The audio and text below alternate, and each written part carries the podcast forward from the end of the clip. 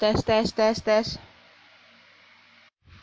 Selamat pagi pendengar podcast Nona Diva. Hari ini nih ya, aku tumben banget bikin podcast pagi-pagi. Biasa aku bikin podcast malam-malam, tapi karena aku kebet kebelet banget nih bikin podcast ini nih. Uh, dan kebetulan ketemu orang yang pas menurutku. Sebetulnya podcast ini berawal dari postinganku tentang orang nyinyir tentang budaya Korea ya. Sebetulnya I'm not uh, K-popers banget gitu loh. Memang aku suka BTS, memang aku suka nonton film Korea, cuman aku nggak sampai dalam banget itu enggak gitu loh. Dan beberapa alasanku suka BTS pun ya aku nggak sampai kayak pengen sih nonton konsernya suatu saat nanti. Cuman nggak sampai dalam banget. Nah kebetulan hari ini ada seorang K-popers yang akhirnya jalan bisnis juga gara-gara K-popersnya. Akhirnya memutuskan untuk kuliah juga di sana. Walaupun setelah kena corona dia akhirnya balik lagi. Sempat sekolah bahasa bentar ya Ses ya baru balik ya iya iya iya oke okay. jadi temanku ini jadi aku rasa orang akan soalnya gini orang akan salah banyak salah kaprah soal K-popers ya jadi baiklah kita kenalin dulu sama yang di sana good morning Sesa Good morning Mbak Diva. Ada kita ketemu via ini ya, via podcast ya. Iya. Lama banget ya ketemu Mbak Iya. Ya. Lama banget kita nggak ketemu. Gimana kabar Ses? Alhamdulillah baik jadi kamu itu udah keterima belum keterima udah keterima S2 cuma program bahasa dulu ya sebelum masuk S2 itu ya terus kena corona hmm, ini ya hmm, belum sih jadi jadi sebenarnya kemarin tuh aku apply mm -hmm. untuk program bahasa enam bulan mm -hmm. sana terus habis itu harusnya sebenarnya kalau misalnya nggak ada corona itu aku lanjut lagi kan untuk dapat tes topik tiga Topik tiga itu apa? Topik tiga itu semacam kayak IELTS atau TOEFL gitu. Kalau hmm. misalnya mau masuk kuliah di sana, hmm. kita harus punya itu dulu gitu. Oh, okay, okay. Untuk bisa keterima di sana gitu. Kecuali kalau misalnya ambil jalur internasional ya, okay, itu nggak perlu. Kita perlu TOEFL atau IELTS aja. Cuma aku pengennya ngambil yang uh, bahasa, maksudnya kuliah tiap harinya tuh bahasa Korea. Jadi aku ambil pelajaran bahasa di Oke, oke. Belum cari S2-nya sih. Baru nanti kalau dalam udah itu ya baru baru ya. Baru Oke, oke. Okay. Uh, by the way soal K-popers nih. Saya jadi K-popers dari kapan sih, Ses? Perasaan awal-awal kuliah belum ya, Ses ya? Perasaan aku awal-awal kenal juga dulu iya. belum ya? jadi K-popers dari kapan sih? dulu nggak nggak terlalu nggak terlalu suka K-pop ya. Hmm. Maksudnya dari dari zaman SD udah tahu hmm. K-drama gitu, tapi aku nggak terlalu suka gitu bahkan zaman kuliah pun teman-teman udah pada suka super junior iya. segala macam tuh aku masih nggak ngerti gitu terus 2017 aku tuh liburan ke Korea kan mm -hmm. liburan ke Korea nah waktu liburan ke sana itu aku aku ngeliat kayak aku sering pergi traveling tapi mm. ke Korea itu aku ini apa namanya kayak ngerasa di sana tuh kok aku nyaman sama negaranya gitu loh. Maksudnya enak gitu loh. Nggak nggak apa namanya nggak ngerasa homesick nggak ngerasa macem-macem gitu. Kayak seneng gitu loh di sana. Terus abis itu dari situ baru pulang dari situ baru aku mulai nonton dramanya. Okay, baru okay. mulai nonton dramanya. Dari nonton karena aku kangen kayak pengen berangkat ke Korea lagi gitu. Yeah, jadi yeah, aku yeah, yeah, yeah, yeah. uh, nonton dramanya. Abis nonton dramanya baru aku tahu lagu-lagunya. Okay. kayak K-pop. Maksudnya lagu-lagu K-pop. Karena nonton dramanya kan pasti dengerin OST-nya kan. Hmm. OST-nya terus habis itu aku baru kayak kepo cari ini siapa sih yang nyanyi? Gitu. Baru dari situ suka dengerin lagunya. Cuma sebenarnya nggak terlalu into it sih. Karena kalau nonton drama kan ya udah nonton gitu yeah, aja kan yeah, yeah. nah terus habis itu karena aku punya temen waktu itu emang temen yang lagi dekat sama aku tuh cewek itu dia emang K-popers banget. Jadi dia yang tiap hari kayak ini lo ganteng ini ini. Jadi kayak apa ya ngeracunin banget gitu loh mbak. Ngeracunin banget ngeracunin banget. Semua dikasih kayak informasi tentang ini ini ini dan segala macam gitu. Aku emang buta waktu itu nggak ngerti apa apa gitu. Terus uh, apa namanya udah selesai kayak gitu baru aku kepo lagi tuh baru karena temanku tiap hari kayak ngeracunin gitu kan pertama tuh aku sukanya EXO karena hmm. emang temanku sukanya EXO. Jadi diracuninnya tuh sama dia tuh EXO terus. Hmm. tuh. Oke, justru... terus di tahun 2018 tuh aku liburan kan ke sana lagi sama sepupuku. Baru di sana kayak mulai nonton konser mulai nonton music bank terus kenalan. Akhirnya di, dari nonton nonton kayak gitu aku kenalan kan ketemu tuh. Ternyata banyak anak Indonesia yang nonton gitu loh. Terus aku kenalan sama mereka kenalan terus dari kenalan itu akhirnya kayak setiap ada konser apa segala macam gitu mereka kayak ngasih info gitu. terus kita akhirnya janjian sering janjian nonton gitu oke justru awalnya 2017 terus situ, ya iya karena pulang dari Korea terus kebetulan aku senang sama negaranya terus habis itu karena aku pulang dari situ aku punya teman orang Korea kan kita hmm. sering chatting chattingan gitu terus habis itu kayak ternyata budayanya sana tuh menarik gitu dan kayak makanannya atau vibesnya tuh aku cocok gitu di sana gitu jadi kayak seneng pengen balik terus ke sana gitu hmm oke oke oke sis oke sis oke sis uh, sebenarnya dari kenegaranya dulu baru aku suka sama iya, iya, iya, iya, iya, iya. ini aku juga baru baru salah satu topik yang menarik buatku eh. Ini zoomku agak agak sering. Error nanti kalau keluar masuk gak apa-apa ya ses ya. Sebentar. Nggak apa-apa. Uh, oke. Okay. ini suaranya masih ada kok. Semua orangnya hilang berarti. Halo? Sorry guys, agak keputus tadi. Oke, lanjut Ses. Uh, yang menarik adalah Sesa itu K-popers sebelum, uh, maksudnya K-popers itu baru-baru, tapi justru nggak dari setelah dari traveling ya Ses ya. Apa sih yang menarik dari budaya iya. budaya Korea yang bikin Sesa sampai intuit banget sebetulnya? kita kan belum pernah ke sana sih. Soalnya kan kita kemarin kapan hari itu kita yang kita bikin podcast ini kan awalnya orang berhubungan dengan budaya ya kan orang pasti nyinyirin soal budaya Indonesia gitu kan. Apa sih budaya K-pop yang akhirnya bikin saya, saya suka tuh? Eh, maksudnya budaya Korea gimana yang bikin akhirnya saya suka K-pop dan kangen akan Korea itu kayak gimana sih uh, awalnya itu aku ke sana karena winter kan. Mm -hmm. Jadi pertama karena aku emang suka dingin, jadi kan pas ke sana tuh pas winter. Jadi aku emang suka ngelihat uh, saljunya segala macam mm -hmm. gitu kan, Mbak. Terus abis itu kan aku kalau ikut tour gitu kan biasa ya kayak dikasih destinasinya itu Nami mm -hmm. terus Nami itu yang tempatnya Winter Sonata itu. Yeah, yeah. Yeah. Nah, itu terus habis itu ke Gyeongbokgung itu yang istana itu, istana mm -hmm. yang di tengah kota itu. Mm -hmm. Terus habis itu kan foto pakai hanbok gitu-gitu kan. Nah, yeah. aku tuh yang bikin seneng itu pertama karena kotanya itu enak kayak misalnya nyaman gitu loh mbak. Mau jalan, mau apa, itu tuh aman banget. Enggak, enggak itu terus ya. Terus habis itu juga. Enggak. Terus orang-orangnya. Enggak hektik gitu ya? Orang Hektiknya sih hektik. Jadi kalau misalnya kita naik subway waktu jam-jam berangkat kantor tuh parah sih kayak pasti penuh. Cuma di sana tuh aman gitu. Aku ngerasa lebih safe kalau untuk jalan sendirian. Itu tuh ngerasa lebih safe gitu. Terus habis itu orang-orangnya itu juga ya mungkin ada beberapa yang rese tapi maksudnya lebih nggak banyak yang kayak gitu gitu terus habis itu uh, mereka tuh kayak bisa maduin budaya mereka yang emang maksudnya budaya mereka kan emang udah dari ratusan tahun yang lalu kan tapi mereka tuh kayak ngemasnya tuh kayak uh, apa ya kan bisa bikin kita yang misalnya anak muda tuh kayak pengen belajar gitu jadi mereka kayak ngemasnya tuh bagus gitu loh nggak okay.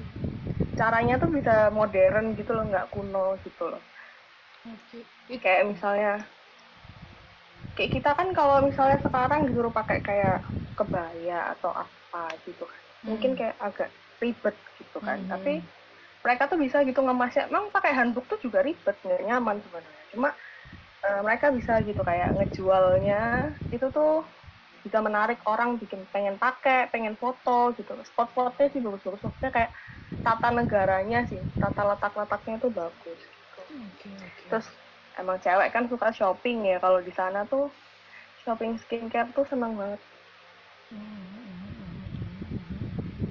Iya sih ya ini, ini yang ini ini ini ini yang banyak orang salah kaprah tentangnya. Yang aku sih nggak terlalu intuit ya seperti aku bilang tadi. Cuman memang uh, kalau ngelihat dari budaya Korea baik dari segi K-pop dari lagu dari drama atau bahkan dari iklannya pun sebetulnya mereka selalu menyelipkan tentang budaya mereka dan ngepackagingnya jadi lucu.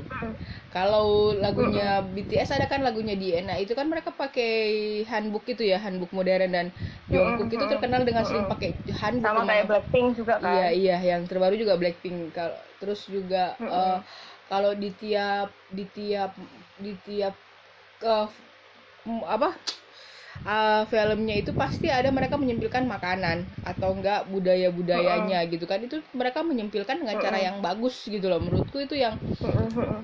jadi pembelajaran jadi pembelajaran sih iya, sebetulnya iya, sebenarnya kayak kayak misalnya kita orang Indo kan misalnya di endorse di endorse hmm. suatu produk gitu ya kayak misalnya artis-artis ini kalau di endorse suatu produk tuh kan mereka bener-bener kayak kalau uh, nunjukin tuh bener-bener kayak eh kita lagi pakai ini loh ini rasanya enak banget segala iya, macam yeah, yeah. gitu kan. Tapi kalau di sana itu kayak mereka tuh natural aja kayak misalnya iklan uh, di drama gitu ya. Kayak so mereka misalnya minum soju gitu. Mereka kan nggak kayak serta merta nunjukin ini loh mereknya ini gitu. Tapi gimana caranya ngemasnya gitu jadi kita kayak ke sana tuh uh, penasaran gitu loh. Ini apa ya? Kok misalnya mereka setiap hari setiap apa minum iya, apa minum gitu meskipun ini kalau misalnya dimasukin ke budaya Indo itu nggak masuk gitu loh. Hmm. karena itu kan karena kita juga di sini kan mayoritas muslim gitu kan. Nggak nggak nggak bisa yang minum-minum gitu. Tapi maksudnya masih banyak yang lain kayak makanan gitu. Setiap makan mereka selalu ada kimchi gitu kan. Kayak kita penasaran apa sih kimchi itu? Rasanya gimana sih? Gitu. Akhirnya mau nggak mau kita nyoba gitu kan mereka masukinnya Kalo, smooth banget ya smooth banget sebetulnya ya. Iya smooth smooth banget iya. Mereka masuk ini ini harus jadi catatan besar sih soal budaya ini. Terus uh, kita post ada nggak post itu ya ngepost itu loh. Kita bahas tentang stereotype stereotype aja sih sebetulnya. Sampai ada orang nulis kayak gitu kan orang pasti berpikir ini soalnya gini itu kan orang yang nulis kayak gitu kan karena hampir semua kayak Tokopedia, Shopee, terus Lazada semua yeah. pasti mereka memasukkan unsur Korea gitu kan orang yang nggak terlalu suka K-popers mungkin akan yeah. jadi kayak enak gitu liatnya kok semua masuk di situ iya, iya. benar isinya opa-opa semua tapi kan tidak bisa dipungkiri itu bangsa benar. pasar sebetulnya ya iya, mereka semua kan kayak e-commerce gitu mereka juga ngelihat kan apa yang bisa di jual. Apa yang bisa dijual? Iya iya itu, hmm. itu karena memang di Korea sendiri di Korea sendiri pun satu brand kalau misalnya dia pakai ambasadornya itu idol yang lagi terkenal atau actress atau aktor yang lagi terkenal itu pasti booming gitu loh. Hmm. kayak misalnya gini nih mbak. Yun, uh, Yuna sekarang pakai itu halo? ya Estee Lauder. Halo? Halo halo masuk. Yuna pakai Estee Lauder sekarang aduh jahanam banget gak sih ini gue?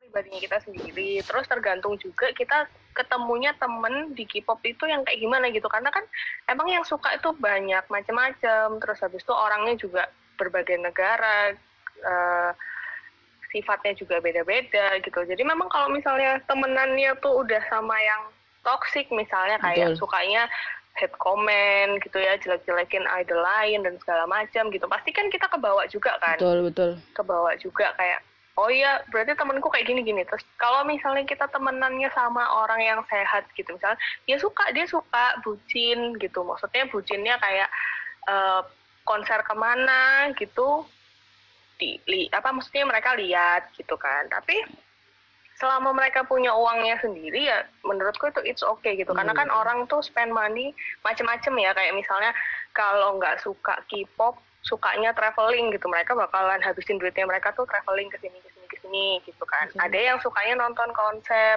mereka bakalan ngabisin uangnya buat kayak gitu gitu tapi rata-rata teman-teman teman-temanku sekelilingku yang emang suka K-pop itu mereka jadi mikir gitu loh oh ini mas masih bisa dibikin bisnis lagi nih gitu. Jadi kayak akhirnya mereka juga banyak yang bangun bisnis dari hobinya mereka gitu loh. Dan banyak juga mereka yang akhirnya sukses gitu loh sekarang gitu. Apa namanya balik lagi ke brandingnya mereka itu ya Ses ya. Itu tadi agak sempat keputus sih. Maksudnya kayak mereka itu beli produknya mereka. Ini aku pernah baca sejarahnya ya. Samsung itu bisa jadi segede itu gara-gara pemerintah juga meng mengacukan kalau produk HP atau elektronik Samsung aja gitu. Nggak usah beli produk-produk yang lain gitu. Itu ngefek nggak sih di Korea kayak gitu-gitu? Jadi mereka lebih cinta produk sendiri gitu. Ini kan aku baca-baca aja ya soal profil Samsung as a brand gitu.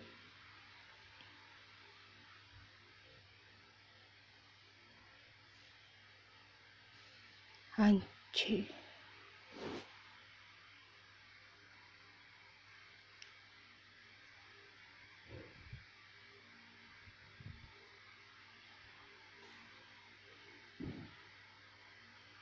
Guys, mohon maaf lahir dan batin banget ini ya internetku.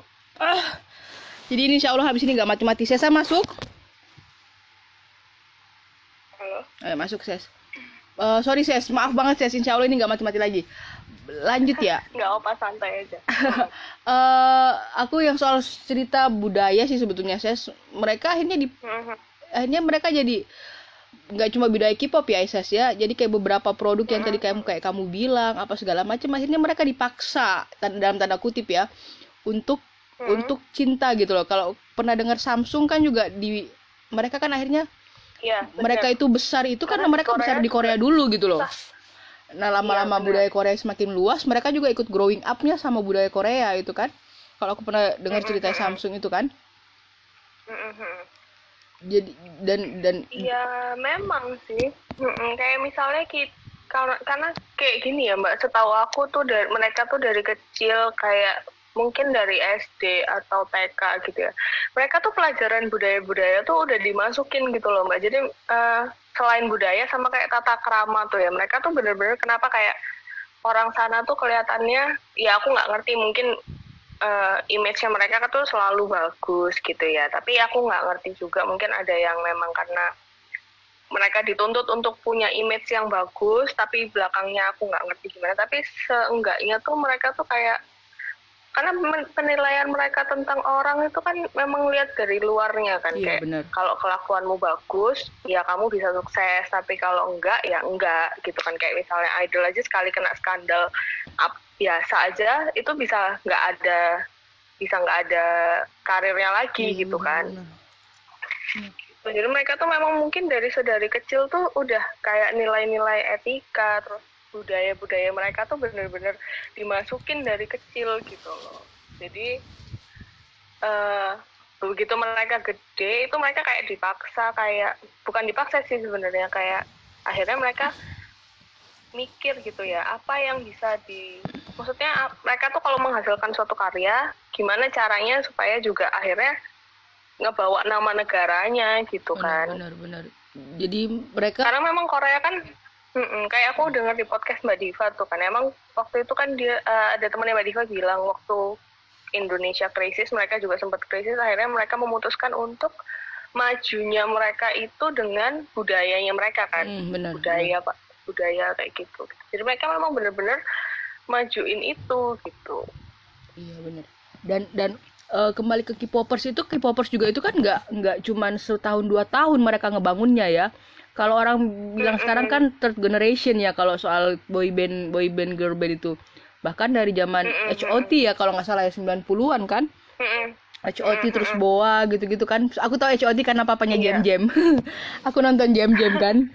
Terus jadi jadi sebenarnya mereka ngebuild uh, sampai se seheboh itu dan sebesar itu nggak cuma setahun dua tahun sebetulnya ya.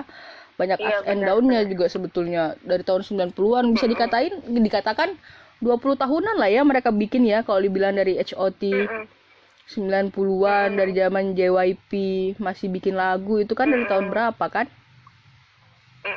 Bener-bener. Mereka emang kayak emang yang paling maksudnya gini, aku kemarin sempet uh, tukar pikiran juga sama temanku dia cowok kan, dia bukan non dia bukan K-popers tapi maksudnya uh, kalau cowok kan biasanya suka kayak aduh males apa hmm. K-pop apa segala macam gitu. Nah temanku yang cowok ini dia kayak uh, pikiran aku sih mikirnya karena dia lebih open minded ya. Dia yeah, bilang yeah. kayak aku memang nggak suka fansnya mungkin karena dia ngira ngerasanya kayak fansnya tuh kayak lebay mungkin dia taunya ngelihat yang iya yang nyampah nyampah di twitter uh, uh. lebay gitu mungkin ya cuma uh, dia bilang tapi aku tuh salut sama industrinya mereka betul, dia bilang kayak betul, gitu betul. karena memang pasti uh, menurut menurut dia tuh konsistensi sama disiplinnya uh, industri K-pop tuh bukan K-pop aja ya Korea semuanya misalnya kayak perusahaan dan segala macamnya tuh memang pat bagus gitu loh mereka tuh iya, konsisten iya, iya, dan iya, disiplinnya iya. mereka tuh parah gitu jadi disiplinnya mereka itu yang ngebuat akhirnya hasilnya bisa kayak kayak gini benar, kayak benar, sekarang benar. kayak misalnya mau jadi idol kan juga bukan waktu setahun dua misalnya kayak sekarang Indonesian Idol dia di karantina cuma berapa bulan terus benar. nanti jadi artis gitu kan nah kalau di Korea kan mereka trainingnya bahkan dari kecil banget hmm, kan mm -hmm. gitu udah ditempa nggak cuma kualitas suara sama sama Nari. Talentnya mereka mm -hmm. tapi attitude-nya mereka juga dibangun dari situ gitu loh. Hmm. Gimana cara mereka harus ngomong di depan publik, gimana mereka harus bersikap, benar, dan benar, macam gitu. Benar, benar. Ini sih yang yang dan ada yang salah kaprah sih. Memang mereka dibentuk untuk dicintai banyak orang sebetulnya. Tapi nggak mm -mm. gampang untuk dicintai banyak orang itu. Banyak orang yang -mm. yang bertahun-tahun gitu kan. Iya sih. Dan mereka sebenarnya juga menahan menahan apa ya? Menahan egonya sendiri iya, kan bener, untuk bener, akhirnya bener. bisa tampil sedemikian istilahnya perfect lah di depan iya, orang bener, gitu bener, kan. Semua bener. orang bisa kayak gitu gitu. Mereka bener, harus bener. nahan diri, mereka harus harus benar-benar gimana contohin baik betul, gitu karena betul. mereka pasti ngelihat gitu fansnya ngikutin apa yang mereka lakuin gitu. Betul betul betul. Itu yang itu yang itu yang jadi catatan besar ya kawan-kawan pendengar podcastnya Diva gitu. Nggak gampang jadi mereka itu sebetulnya gitu dan dan uh, balik lagi aku tuh suka BTS itu justru awalnya gara-gara aku apa ya tahu Upi Rocks? Upi Rocks Mama Gangster yang sutradara. Radit Ajani Radit Ajani. Dia itu terus terus lihat Luna Maya suka kipo suka BTS hmm. terus terus Upik itu sering nge-quote quote lagu-lagunya BTS kan aku jadi kayak tertarik gitu loh sama lagu-lagunya BTS kan. Jadi aku memang cuma suka lagunya pada awalnya gitu dan sampai sekarang pun aku cuma pengen nonton konser mereka gitu dan tidak koleksi album lain segala macam karena penasaran. Dan kamu pernah bilang kan vibe-nya nonton konser oh barat sama Korea itu beda banget. Jadi aku tuh iya. lebih penasaran aku penasaran. Iya, karena aku emang dari kecil tuh sebenarnya suka nonton konser kan, mbak. Mm -hmm. Dari SD itu aku suka nonton konser. Maksudnya aku emang bu bukan cuma K-pop gitu loh, mm -hmm. karena dari SD aku suka Westlife. Itu waktu Westlife konser di Indo, aku juga nonton mm -hmm. gitu. Waktu itu aku masih kecil kan, aku ditemenin papa aku. Terus habis itu uh, zaman boomingnya F4 hmm. itu mereka konser di Indo aku juga nonton gitu hmm. jadi kayak emang dari kecil aku suka nonton konser gitu loh Maroon 5 segala macam gitu hmm. cuma memang nonton konsernya Barat sama nonton konsernya K-pop tuh vibesnya beda gitu loh aku ngerasain tuh beda gitu jadi ya kalau misalnya kita nonton konser Barat ya misalnya kayak nonton Maroon 5 sekali nonton oh oke okay, gitu seneng nonton tapi ya udah gitu mm -hmm.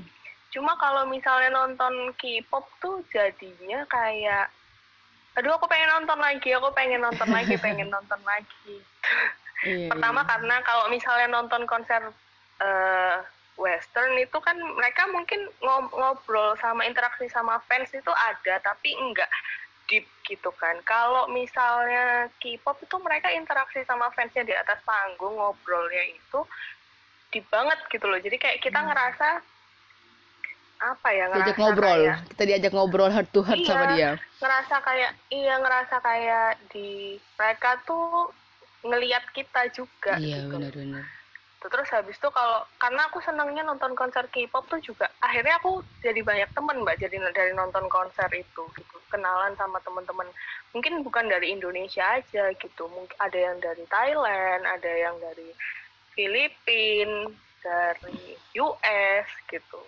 Dan mereka itu ya? Macam-macam gitu, mm -mm. gitu. Wah, jadi kayak karena kad kadang tuh aku waktu waktu stay di Korea ya kayak aku ngerjain tugas di cafe gitu sama temanku. Terus di HP aku tuh belakangnya kayak ada photocardnya uh, idol yang aku suka gitu. Waktu itu aku pasang Sehun gitu kan. Terus ada orang datang di sebelahku gitu dia dari dia bule sih kayak aku lupa dari mana. Terus akhirnya kita jadi bisa ngobrol jadi bisa ngobrol hal gitu karena cuma dia bilang oh kamu suka EXO kamu suka Sehun. Dia bilang kayak gitu kan kayak terus kita jadi ngobrol banyak gitu loh. Jadi aku jadi tahu gitu misalnya dia dia kenapa stay di situ terus itu dia kuliahnya di mana segala macam. Jadi kayak banyak temen akhirnya. Iya benar-benar komunitasnya kuat kenceng-kenceng ya. Kalau aku lihat-lihat ya komunitas-komunitasnya itu kenceng. Dan kembali lagi ke alayan orang-orang itu zaman, balik ke masing-masing ya.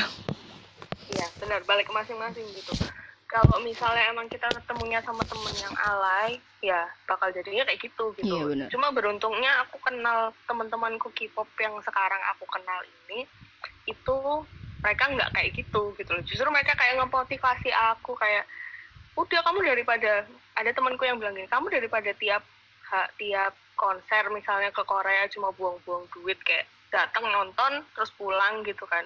Kenapa kamu nggak coba juga kayak yang aku lakuin gitu loh gitu. Misalnya kayak entah buka jastip atau ya itu misalnya kayak kayak gini loh kayak ponakannya Mbak Diva. Iya iya iya. Ya kan? Dinda. nonton konser EXO. Nonton konser EXO tuh kan. Kalau misalnya dia nonton sendirian waktu itu di Singapura iya, wah jadinya kan iya. gimana coba? Untung iya. waktu itu karena aku akhirnya ngebangun kayak semacam grup gitu. Ya udah berangkatnya biar bareng-bareng biar aman saling jaga segala macam untung aja kan kayak gitu. Mm-hmm, maksudnya mm-hmm. makanya aku juga sempet temen temenku sempat berapa makanya kenapa temenku banyak yang buka open tour gitu karena ya itu selain kayak lebih lebih enak sih gitu kan saling jaga terus habis itu juga uh, kayak ditipu tiket dan segala macam tuh lebih terminimalisir iya, gitu loh. karena kan kadang-kadang kadang-kadang gini ya misalnya orang nonton konser itu mereka mungkin ada duitnya tapi belum tentu mereka punya tahu gitu loh gimana cara belinya gimana cara mastiin oh ini penjualnya nipu atau enggak gitu. Kan enggak semuanya tahu gitu loh. Jadi ya iya, itu. benar-benar. Benar-benar sih. Uh, pertanyaan di di quotesmu ada nggak kita jawab-jawab beberapa pertanyaan di tempatmu aja. Yang kira-kira hmm. yang... kalau teman-temanku sih kemarin waktu aku share itu mereka sih lebih nggak nggak jawab pertanyaan sih. Mereka lebih rata-rata kayak ngasih pendapat. Stereotip stereotip yang ada ya? Mm-mm.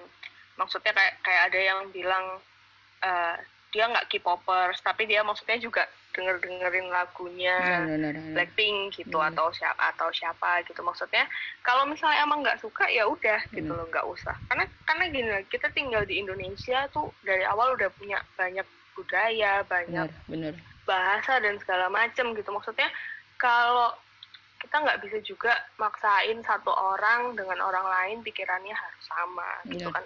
Ya toleransi aja gitu loh. Maksudnya kalau kamu nggak suka ya udah nggak usah nggak usah ngejudge nggak usah Bener. jelekin nggak usah dilihat gitu loh. Bener, lihat aja yang kamu suka gitu loh. Ya kan? Gitu. Terus kalau misalnya temanku ada yang ngomong eh sebenarnya bukan bu kayak kalau kemarin kan di DM itu yang karena mbak kita bikin ini karena iya. ada yang nge-share, nge-share itu ya. budaya ya. Indonesia apa jelek banget gitu iya, ya iya, sampai iya, semuanya di di TV-TV itu K-pop gitu kan. Sebenarnya bukan budaya Indonesia yang jelek gitu. Kalau dibandingin sama budaya Korea budaya kita jauh lebih kaya. Maksudnya bahasanya banyak. Terus kalau misalnya baju adat mereka cuma handbook gitu ya kita macam-macam ada adat dari Padang Jawa semuanya kan beda-beda kalau misalnya itu sebenarnya mau dikemas itu tuh pasti bisa gitu loh. Orang tuh tertarik karena batik aja di Korea itu mereka banyak yang suka gitu. Karena aku waktu belajar bahasa kemarin ke kelas gitu. Kalau kelas gitu kadang-kadang aku ke kampus tuh pakai atasan batik atau apa gitu kan. Mereka tuh kayak nanya eh ini kok motifnya bagus? gitu. Kayak sebenarnya itu tuh bisa menjual gitu loh batik itu bisa menjual kalau ke luar gitu kan. Itu terus habis itu uh, kayak masalah budaya budaya ya itu budaya pertama. Misalnya kita, kalau kita tahu cara mengemasnya gimana cara mempromosikan batik atau apa segala macam tuh sebenarnya bisa gitu. Karena batik aja sebenarnya kan udah udah internasional kan maksudnya orang-orang udah tahu batik. Terus kalau bahasa bahasa tuh sebenarnya bahasa itu sih yang harus sebenarnya dilestariin. Kalau misalnya kita dulu zaman SD kan pasti di sekolah ada pelajaran bahasa daerah kan. Benar-benar. daerah. Terus kalau sekarang kayak waktu itu adik adikku yang terakhir itu sekolah S, SMP itu sempat nggak ada, SMA juga nggak ada gitu. maksudku sebenarnya kalau misalnya memang kita mau melestarikan budaya bahasa tuh pelajaran bahasa daerah tuh sebenarnya penting gitu loh karena kalau nggak kita yang pakai siapa lagi gitu kan? Maksudnya kalau kita sampai sekarang nih nggak pakai ntar anak cucu ke bawahnya nggak ada yang iya, tahu betul. gitu kan? Betul. dan ma mereka masukin dengan cara smooth smooth banget. Balik lagi ke aku agak ke trigger sama batik. Batik ini kan selalu terkesan dengan hal-hal yang tua kolot gitu kan. Walaupun ada beberapa pembaruan mereka vibe-nya masih pokoknya kalau pakai batik itu ke acara resmi gitu loh. Sementara kalau kita lihat Jongkook gitu pakai hanbok ke bandara. Maksudnya kayak Jongkook itu pakai hanbok ke bandara itu kan vibe-nya kayak uh, apa ya mereka masukinnya smooth banget. Buatku catatan penting sih buat budaya Indonesia ini ya. Mereka memasukinya dalam hal-hal yang sangat smooth gitu loh. Kayak misalnya makanan Korea.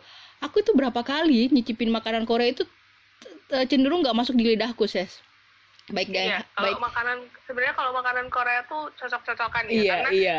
aku juga iya karena aku juga sebenarnya aku suka sih makanan sana cuma memang kurang kurang cocok di lidahku karena mereka tuh suka manis dan iya. rasanya tuh cenderung mereka suka manis sama asam gitu. Iya iya benar benar benar. Pedes. Benar benar. Pedes sama asin. Benar gitu benar kan. benar benar nah, benar. Itu emang benar benar. Sebenarnya kayak sebenarnya bisa aja sih kayak kalau misalnya kita tuh ngelihat sekarang kan sinetron Indo atau film Indonesia itu kalau bikin mereka tuh lebih terfokus kayak alur ceritanya. Iya kan. benar benar. Sebenarnya bisa bisa juga kalau misalnya mau budaya Indonesia kayak ya maksudnya gini ya bukan bukannya nyon bukannya nyon bukannya nyontek atau ngikutin mereka ah, maksudnya gayanya orang Korea gimana tapi maksudnya kalau hal-hal bagus yang bisa diterapin kenapa nggak dicoba gitu betul, kan? betul betul betul betul. Iya jadi saya... kayak misalnya kalau syuting film atau makanan gitu ya mm kenapa kita nggak coba shoot sekalian makanan Indonesia yeah, misalnya gudeg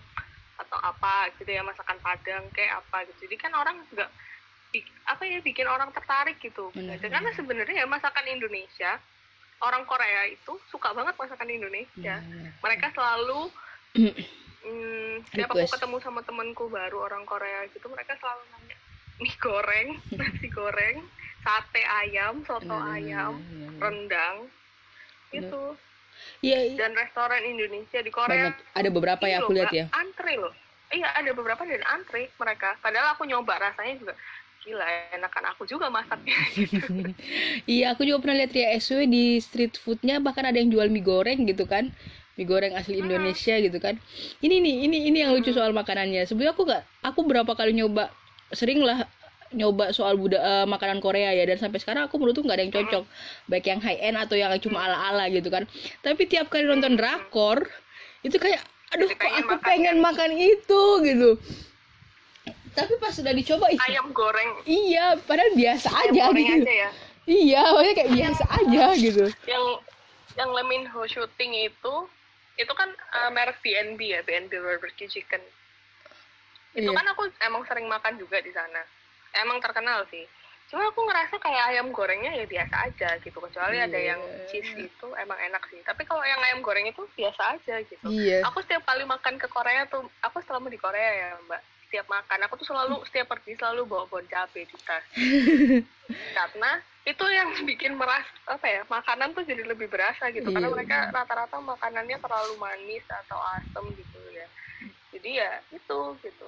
Makanya kenapa dan kayak gini ya mereka tuh budaya itu kayak misalnya ada pertukaran pelajar ya. Kayak aku mhm. nih sekolah bahasa nih sekolah bahasa. Aku kira sekolah bahasa itu akan hanya belajar bahasa kan. Betul. Tapi enggak. Ternyata mereka tuh setiap jadi aku setiap setiap selesai UTS sama selesai UAS ujian gitu. Mm -hmm. uh, kelas setelah selesai tuh ada satu hari itu di mana kita itu kelasnya itu culture. Jadi oh, okay. ada pilihan. Ha -ha, jadi ada pilihan. Kalau misal ada pilihan yang gini kelasnya itu ntar kamu daftar. Kamu mau kamu misalnya tertarik sama nyanyi itu ntar akan ada kelas nyanyi K-pop terus dance dance K-pop juga gitu. Atau kamu tertarik dengan culture kayak bikin ini mbak apa sih? Bikin tumbler terus kamu lukis sendiri apa segala macam yang gitu-gitu bikin keramik dan segala macam itu ada kelasnya. Jadi aku setiap selesai UTS atau UAS itu ada selalu ada pilihan gitu yang bikin bikin kerajinan gitu. Hmm. terus habis itu dance dance K-pop terus nyanyi K-pop. Atau kalau yang nggak suka misalnya masak. Itu masak masakan sana gitu. Jadi aku tuh pulang ke sini. Pulang ke sini bukan cuma dapat dapat belajar bahasanya aja. Tapi aku jadi tahu karena aku setiap ada kayak gitu kan aku selalu ngambil kelas cooking kan karena aku suka masak aku ngambil kelas cooking gitu. Jadi aku jadi tahu misalnya mereka tuh bikin kimchi itu kayak gimana prosesnya. Bikin kimbab itu kayak gimana prosesnya. Masakan masakan sana yang terkenal tuh prosesnya gimana. Itu aku jadi tahu gitu. Jadi kayak ayam ayam goreng Korea tuh sebenarnya nggak ada yang bikin spesial sih. Cuma mereka karena uh, ngelihat apa sih karena ngemasnya aja di, di drama kayak enak banget iya gitu iya ya. benar-benar enak banget kayaknya makanya mm, gitu kayak. Padahal tuh dicoba biasa iya, aja iya, makanya. Uh, makanya aku tuh kayak sampai sini akhirnya kemarin aku sempat buka PO PO makanan itu karena sebenarnya aku awalnya kangen sama makanan di sana ya kayak kimbab, kimari, makanan street foodnya topoki gitu-gitu ya. Nah, ya udah jadi akhirnya karena aku tahu kemarin step-stepnya sempat ikut cooking classnya, step-stepnya gimana, ya udah jadi aku praktekin aja di Indo praktekin terus bahan-bahannya cari yang nggak pakai mirin, nggak pakai kayak mm -hmm. gitu, disesuaikan aja supaya halal gitu sama ya rasanya aku sesuaiin sama yang aku suka sih. Terus kemarin sempat buka apa PO hmm. ayam itu lumayan gitu loh. Aku sampai sebulan tuh aku sampai kewalahan sendiri jadi sekarang aku nggak buka PO karena capek kemarin. Padahal itu cuma hobi doang ya Sia dan gitu. beberapa kali iya. beberapa kali bisnismu itu berhubungan sama K-pop dan menurutku itu keren sih Sia sebetulnya. Dalam artian kamu iya, ngefans tapi ya ya doing gitu aja karena hobi gitu loh. Iya gitu. Karena aku kan selama ini kayak setelah kuliah kan ngikut ngikut papaku ya hmm. di kantor. Itu pun aku kayak boring gitu loh mbak. Karena di kantor sebenarnya juga kerjaannya bukan passionku gitu karena hmm. ngikutin papa aja gitu. Terus akhirnya nemu hobi yang aku bisa punya kesibukan sendiri gitu. Meskipun juga untungnya sebenarnya aku nggak banyak ya karena aku memang jalaninnya kayak hobi. Kayak misalnya aku lagi Korea terus buka just tip gitu ya.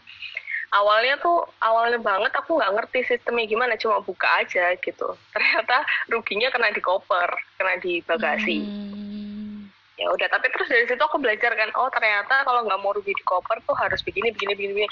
hitungannya begini begini, begini gitu jadi ya udah jadi setelah itu buka lagi just tip itu mulai kayak oh untungnya mulai kerasa kayak gitu oke okay, oke okay. menarik menarik terus kayak tiketing konser gitu sebenarnya aku buka tiketing konser itu bukan karena aku pengen jualan biar dapat untung gitu enggak cuma aku nggak pengen nonton sendiri gitu loh mbak. Iya iya iya. Nggak pengen nonton sendiri terus akhirnya ya udahlah barengan aja udah belinya belinya di aku karena mungkin aku tahu jalur belinya gitu kan. Benar, benar. karena kalau yang kemarin waktu di Singapura itu aku tahu jalur belinya dan waktu itu aku punya temen di, lagi di sana dia bilang ya udah aku mau nih bisa bantuin kamu beliin dia bilang kayak gitu. Oke ya udah gitu kayak enaknya ternyata kenalan sama teman-teman waktu nonton konser tuh kayak gitu. Misalnya ada konser di mana?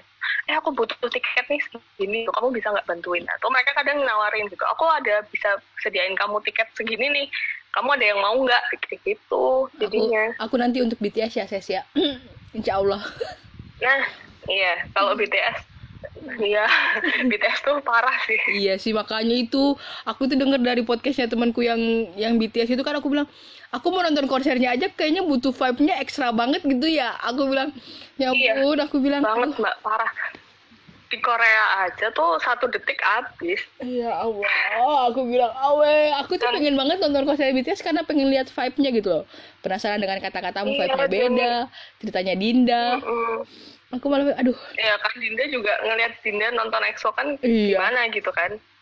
Iya jadi aku juga ya tapi ya itu emang bener-bener harus harus ekstra hati-hati buat ini bener, sih tiketing sih. Bener, karena bener. kita nggak mungkin karena kalau di Korea itu kan sistemnya sebenarnya harga tiket kon konser itu sama semua mbak. Maksudnya kayak kalau di Indonesia kan uh, platinum sekian apa sekian gitu ya. Kalau di Korea tuh mungkin ada yang kayak gitu tapi untuk tiket konser tuh biasanya rata-rata mereka harga awalnya tuh sama. Hmm. tapi jadi mahal lagi karena itu. Satu detik habis yang beli calo terus ntar calonya jual lagi. Iya ya iya ya iya ya jadi benar-benar uh, sebesar itu industrinya loh Sesa kemarin tempat waktu BTS Iya, waktu BTS konser yang terakhir kemarin di Korea tuh sempat aku nolong apa ya? Ada orang nge-message aku bilang kak aku ini lagi di Korea tapi pengen nonton konsernya tapi belum ketemu tiketnya gitu kan. Aku berusaha cariin ke orang yang biasanya aku cari juga. Tapi ya gitu mbak gila dapetnya mahal banget. Itu pun di lantai tiga di ujung dunia kalau nonton artisnya tuh kayaknya harus pakai teropong supaya kelihatan. Tapi harganya nggak manusiawi sih menurutku. Iya lu namanya aja pernah per pertama kali nonton BTS di Jepang 10 juta coy. Dan itu di ujung. Iya di ujung. Di ujung. Di Jepang tuh lebih susah lagi tiketingnya sebenarnya. Hmm. Karena di Jepang tuh tiketingnya itu bener-bener dia sebenarnya yang bisa itu sistem kalau di Jepang tuh ada dua sih ada yang sistem beli biasa gitu. Tapi memang dia harus punya alamat Jepang sama nomor telepon Jepang atau sistem lottery gitu kayak cepet-cepetan kayak undian gitu. Jadi terus misalnya dijual lagi pun itu agak susah kayak sistem calonnya itu agak susah. Jadi memang kita harus ekstra kalau tiketing di Jepang itu. Oke oke oke. Uh, sebesar itu ya industrinya sih maksudnya ya bi ya wajar sih mereka idol bertahun-tahun sih ses dan nggak boleh kena skandal sedikit gitu loh. Karena sebesar mm -hmm. itu banyak banget orang yang iya, berada jadi... di lingkaran mereka gitu loh ses. Banyak banget orang yang akhirnya berada di lingkaran mereka kan? Yang apa ya yang iya karena aku Uh, karena misalnya aku karena suka kayak gini tuh sebenarnya suka selain aku menikmatin musiknya, hmm. ngeliatin orangnya emang ganteng-ganteng kan. Iya. Tapi aku juga kayak pelajarin sebenarnya aku jadinya akhirnya pelajarin gitu loh cara mereka promoin mereka gimana, uh, terus bisnisinnya gimana gitu. Karena aku mikir juga mungkin karena awalnya aku juga sekolahnya ekonomi, terus habis itu papaku juga bisnis gitu kan. Aku masuk di komunitas bisnis juga. Jadi akhirnya mau nggak mau tuh kayak aku suka sesuatu tetap kayak apa ya yang bisa diiniin gitu. Iya sih benar sih masuk akalnya di situ ya. Jadi kayak vibe-nya gede banget gitu loh saya wajar mereka bertahun-tahun ngebuild up-nya ketat jaganya gitu kan. Maksudnya industrinya nggak dibikin satu dua tahun gitu loh. Walaupun dulu sempat kita ada kita, kita ada boy band girl band itu kan kita asal bikin aja. Menurutku itu asal bikin bukan yeah. industri. Cuma karena lagi banyak itu kan waktu second generation kan waktu SNSD sama Super Junior banget kan itu. Dan sementara Yuna SNSD aja training tujuh tahun Solgi tujuh tahun gitu kan. Iya. RM aja dari sepuluh iya, dari berapa tahun banget. gitu kan. Yang bertahun-tahun gitu loh. Ya vibe-nya beda lah menurutku. G Dragon iya. dari tahun berapa? 11 tahun G Dragon jadi trainer hmm, itu ya. Sehun dari kelas 6 SD loh. Iya pe. Sumpah aku bilang uh, jadi kayak ih astaga.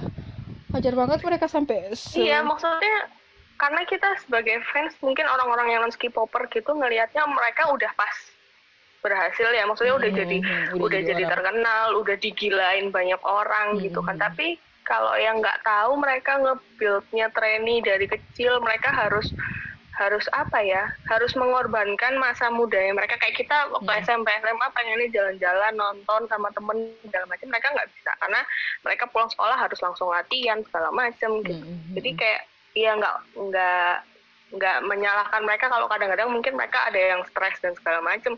Bayangin mbak misalnya 10 tahun kita harus ngelakuin rutinitas yang kayak gitu kan stres juga. Bener bener bener sih bener sih. Mereka sama debut Halo? Halo? Ya, pertama debut itu kan Suaramu kecil, Ses. Uang, kan? Ntar, ntar. Ini ku... Uh,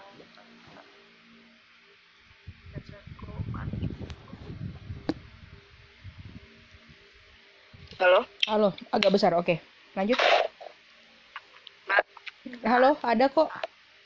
Karena mereka sebenarnya awal kecil banget. Ya, awal debut itu nggak langsung dapat Halo? Halo? Kecil banget suaramu di aku. Halo?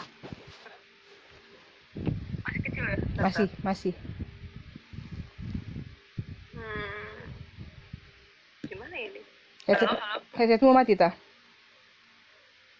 Ini aku pakai headset satunya sih, tapi masih kecil ya.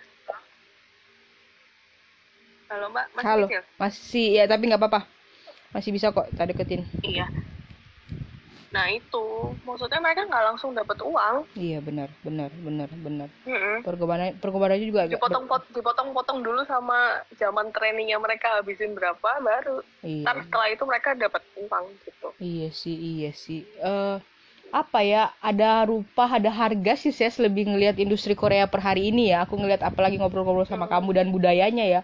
Pertama mereka hmm bangun budaya baik itu K-pop atau budaya lainnya itu nggak cuma setahun dua tahun ya nggak bahkan nggak 10 tahun 20 hmm. tahun kayaknya ya hmm. budaya Korea ya, lebih sebenarnya tim kreativitasnya mereka sih yang bikin maksudnya gini kan nggak gampang ya bikin cara gimana produk ini tuh ter- menarik buat hmm. orang tapi smooth gitu kan sebenarnya iya itu kreat sebenarnya kalau itu tim kreatifnya kan yang harus ya, gimana caranya mikir otak supaya bagus marketingnya gitu. Benar-benar. Running Man aja bertahan 10 tahun, coy. Dan dia itu penguasa oh, Asia.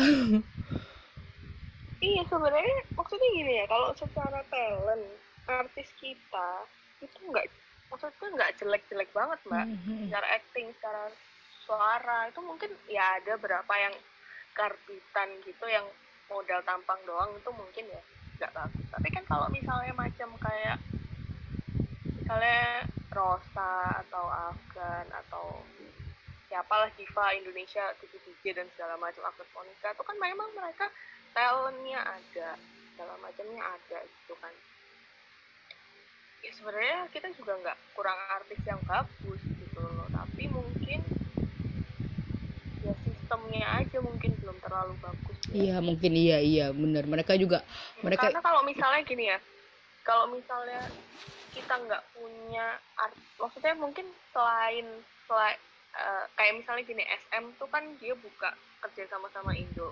Hmm. memang dia di negara lain tuh ada tapi dia rata-rata tuh kayak cuma buka uh, toko apa retailnya aja ya. Tapi yang benar-benar kerja sama sampai pemasukan artis segala macam itu kayaknya aku baru lihat di sini sama di US mungkin ya kalau di US mereka kerja sama-sama agensi yang besar di sana tapi kalau di Indo kan mereka kerjasama sama Trans ya untuk bangun uh, artis. Maksudnya untuk kerjasama masalah artis dan segala macam contohnya kayak Rosa gitu aja. Iya iya benar itu ya. maksudnya menurutku mereka nggak akan nggak akan punya vision untuk kerjasama sama Indo kalau nggak ya mungkin pertama oke okay, pangsa pasarnya di Indo masuk banget.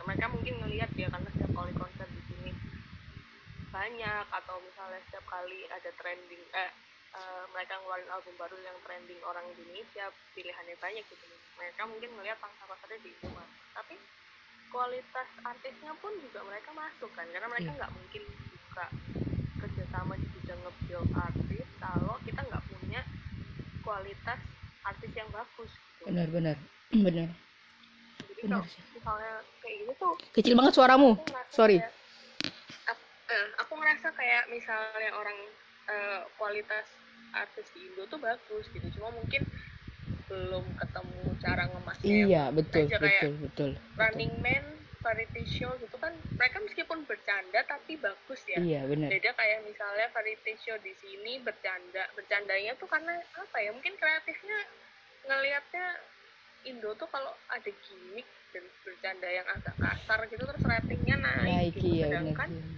lama-lama kan males ya nonton kayak gitu. Makanya kenapa alasan aku jarang nonton sinetron Indo atau acara-acara Indo tuh kayak gitu gitu loh males gitu. Teman-teman juga sempat ngomong waktu aku buka question itu dia bilang aku tuh bukan yang nggak suka sama budaya Indo kak. Tapi yang di sinet yang di TV itu selalu ditayanginnya kalau misalnya di variety show itu selalu ditayanginnya permasalahan rumah tangga orang iya benar iya benar segala macam gitu kan. Terus kalau misalnya ada ada juga variety show Indo yang kalau ada bintang tamu terus hostnya bercanda sendiri bintang tamunya nggak di nggak diiniin gitu kan. Terus hmm. kalau sinetron Indonesia selalu ceritanya gitu-gitu doang dan terlalu panjang gitu kan. Jadi males gitu. Sedangkan kalau drama Korea kan 16 episode udah selesai gitu. Terus kalau variety show Korea tuh mereka lebih apa ya emasnya cakep gitu loh. dan uh, ada ada yang bisa diambil gitu loh mbak.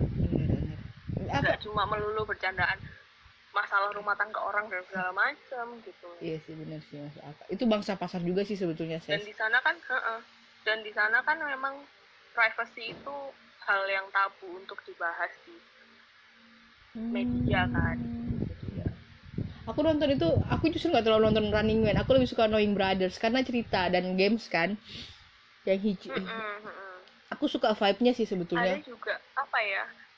Oh aku pernah nonton Hello Counselor jadi dia tuh kayak variety show. Dia ada dia biasanya ada artis beberapa gitu oh iya aku tahu aku tahu yang artisnya duduk bersila itu kan. Ah, ngebahas ah, ngebahas masalah-masalah gitu kan. Nah itu kan sebenarnya juga terus akhirnya mereka ngasih edukasi ngasih apa ya solusi gitu, segala macam. Itu sebenarnya bisa gitu loh maksudnya enggak masalahnya ya gitu sih. Kalau iya, di Indonesia bisa cari konten yang lebih bagus oke okay, iya. gitu daripada nggak daripada ngebahas masalah rumah tangga selingkuh sama ini selingkuh sama itu. Enek kan dengernya. iya, nggak perlu tahu nggak pengen tahu juga gitu bener sih masuk akal sih sebetulnya. Uh, iya sih saya ini tinggal 10 menit lagi. Uh, jadi catatan besar buat dari podcast ini satu mereka ngebultnya nggak lama eh nggak nggak cepet. Sorry dan sebentar. iya nggak sebentar. Dan selalu mereka menyisipkan budaya itu jadi kayak smooth banget gitu loh. Ini jadi catatan besar ya. Kenapa mereka sampai sebesar itu bahkan untuk industrinya itu menjadi saingannya US yang sudah berpuluh-puluh tahun ya yang industri Bollywood Hollywoodnya itu udah sampai 100 tahunan mungkin ya Hollywood. Sementara K-popers ini baru mungkin kalau dihitung dari dari JYP mungkin baru 20 tahunan paling kan ya dari tahun 90-an kan. Sampai sebesar sampai itu. cepat sih pesat sama iya. Jepang. Jepang aja kalah kan iya akhirnya per hari ini kan Jepang akhirnya kalah. sebetulnya kan. Itu karena mereka industrinya nggak dibikin setahun uh, mereka niat bikinnya itu maksudnya ya. mereka itu niat dan, dan smooth governmentnya pun support kan betul ini jadi catatan besar pemirsa setanah air podcastku. Governmentnya itu support banget gitu ya. Governmentnya support. Iya dan bener-bener support karena governmentnya juga paham gitu. Untuk iya, betul. kalau idol eh maksudnya kalau, kalau uh, industri entertainment mereka masuk iya, luas bener. otomatis hmm. industri yang lain kayak ekonomi pariwisata dan segala macam itu akan naik iya betul betul betul mereka, kan, betul gitu. betul itu, itu yang jadi catatan besar sih beberapa kali uh, bud, uh, pas siapa dah datang ke sini uh, presiden Korea kan akhirnya ngasihnya dalam bentuk iya. budaya-budaya Korea kayak oh, album bahkan uh, kasih album kan ke anaknya presiden Kahiyang Ayu itu kan ngasihnya album iya karena dia suka EXO. Iya karena dia suka EXO iya makanya. Tapi yeah. menarik loh selalu membahas budaya Korea ini. Selalu ada orang yang nyinyir sebetulnya di balik industri yang besar ya. Tapi menurutku balik lagi ke balik lagi ke individu masing-masing sih. Aku suka BTS dari umur 27 berarti aku tuh suka BTS umur 27 26 dan aku tuh ngelihat vibe-nya karena bagus. Walaupun aku secara tipe laki-laki ya aku tuh nggak suka banget tipe tipe muka-muka Korea tuh nggak terlalu suka. Justru aku lebih suka ya yang op aku justru gak suka op aku lebih suka tipe-tipe ajusi gitu kalau ngomong Korea ya. Kayak uh, Jong Il Suk gitu iya ya. Jong Il Suk itu kayak hmm sedep gitu kan. Justru kalau BTS aku nggak terlalu suka maksudnya. Dari uh. segi itu. Yang kamu suka siapa namanya? Eric Nam Eric Nam. Yang yang aku pernah komen itu lah siapa sih Hah? yang Henry eh. bukan yang kamu pernah komen ke, kayak sedap itu yang aku juga siapa sih awe nanti aku kita itu yang aku juga sedikit sebetulnya yang suka aku kalau K-popers itu secara iya, tampang ya, aku lebih mereka emang off, uh, on stage tuh dandanannya gitu kan. Tapi kan hmm. aku sering ketemu mereka kalau di jalan gitu ya mereka biasa aja kayak kalau pada umumnya. Iya ya iya ya. Mungkin mungkin aku karena ngelihat aku seleranya lebih suka karena mungkin aku drama dulu ya dan aku lebih suka tipe-tipe kayak Jong Il Suk gitu loh. Yang lebih hmm. aku bukan merasa lebih manly ya lebih vibe-nya lebih ajusi aja gitu loh. Jadi aku tidak terlalu suka hmm. opa sebetulnya. Aku lebih suka ajusi kalau K-popers. Hmm. iya sih Ya makasih ya Sesia udah bahas K-pop tuh banyak banget. Iya, banyak ya. banget sih sebetulnya. Kita nggak cuma cukup ini, podcast minimal satu jam soalnya. Ini udah 52 menit. tapi iya, bener -bener. tapi buatku ngobrol sama kamu karena kamu pernah berada di sana. Maksudnya itu kayak membuka wawasan sih sebetulnya karena mereka juga nggak bukan industri, kacang-kacang. Ini mereka industri yang wow, gede salah satu penyumbang APBD terbesar, iya, APBN terbesar kan mereka itu kalau mau serius gitu iya betul betul betul. Banyak yang harus kita kulik sebetulnya dari dari budaya Korea itu sebetulnya. Vibe-nya itu loh.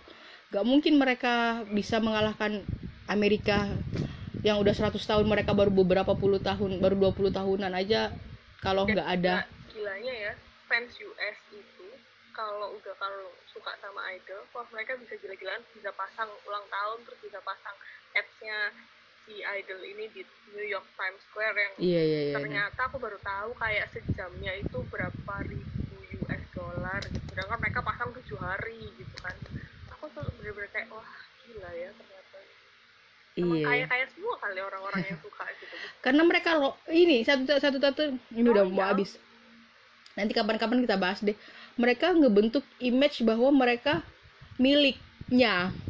Mm-mm. Iya, jadi kan mereka selalu. di mereka sih. Iya sih sebetulnya. Jadi kayak me, itu deh kapan-kapan kita bahas lagi. Mereka miliknya jadi eh, namanya orang udah sayang ya, udah jadi milik ya. Mereka royal-royal aja gitu loh. Kayak punya anak kecil kayak didandani kan mereka royal-royal aja kalau ada duit gitu loh. Iya. Yeah. Saya makasih banyak ya. Oh, iya. Uh, statement closement apa statement closing statement sorry dari Sesa nih. Uh -huh. Sebenarnya gini ya nggak ada yang nggak ada yang salah mau suka K-pop atau nggak suka. Betul. Yang penting itu kitanya sendiri bisa ngefilter gitu Betul. Mana yang bagus buat diterapin, mana yang enggak. Sama kayak misalnya kalau yang suka tuh anak-anak kecil yang masih mereka cari jati diri mereka sendiri, peran orang tua tuh penting untuk Betul. ngedampingin mereka beda kalau yang suka udah seumur kita iya, bisa tahu filter mana yang bagus mana yang enggak tapi kalau yang masih kecil seumuran kayak sepupunya mbak Diva itu memang peran orang tua atau orang di sekitarnya tuh benar-benar harus masukin gitu mana yang bisa di oh contoh mana yang enggak gitu. Karena kan semua enggak semua budaya dari Korea bisa masuk ke kita gitu. Kita kan juga punya budaya sendiri gitu. Bener. jadi memang harus benar-benar bantuin ngefilter supaya nggak jadi an nggak jadi yang alay itu tadi. Benar benar benar benar benar. Adik-adikmu yang dua orang nggak nggak jadi suka keyboard ses? Enggak mereka sebel. Cuma mereka pada suka Blackpink sih karena cantik. Suka iya kakaknya itu mereka suka makanannya. Daging dagingnya tuh mereka suka hmm iya ya menarik menarik makanan karena aku suka masakin jadi akhirnya mereka makan gitu iya ya iya ya benar ya iya ya yes saya sama kasih banyak udah bergabung di podcast Roda Diva bercerita. Thank you so much. Ini benar-benar ngebuka uh, anu banget. Nanti kapan-kapan kita sharing lagi tentang budaya K-popers lah atau apalah insya Allah. Makasih banyak Sesa. Nanti uh, nanti aku share paling sejam dua jam lagi sih ini jadi podcastnya kalau nggak lemot internetku. Makasih Sesa. Dadah. See you. Iya, See you.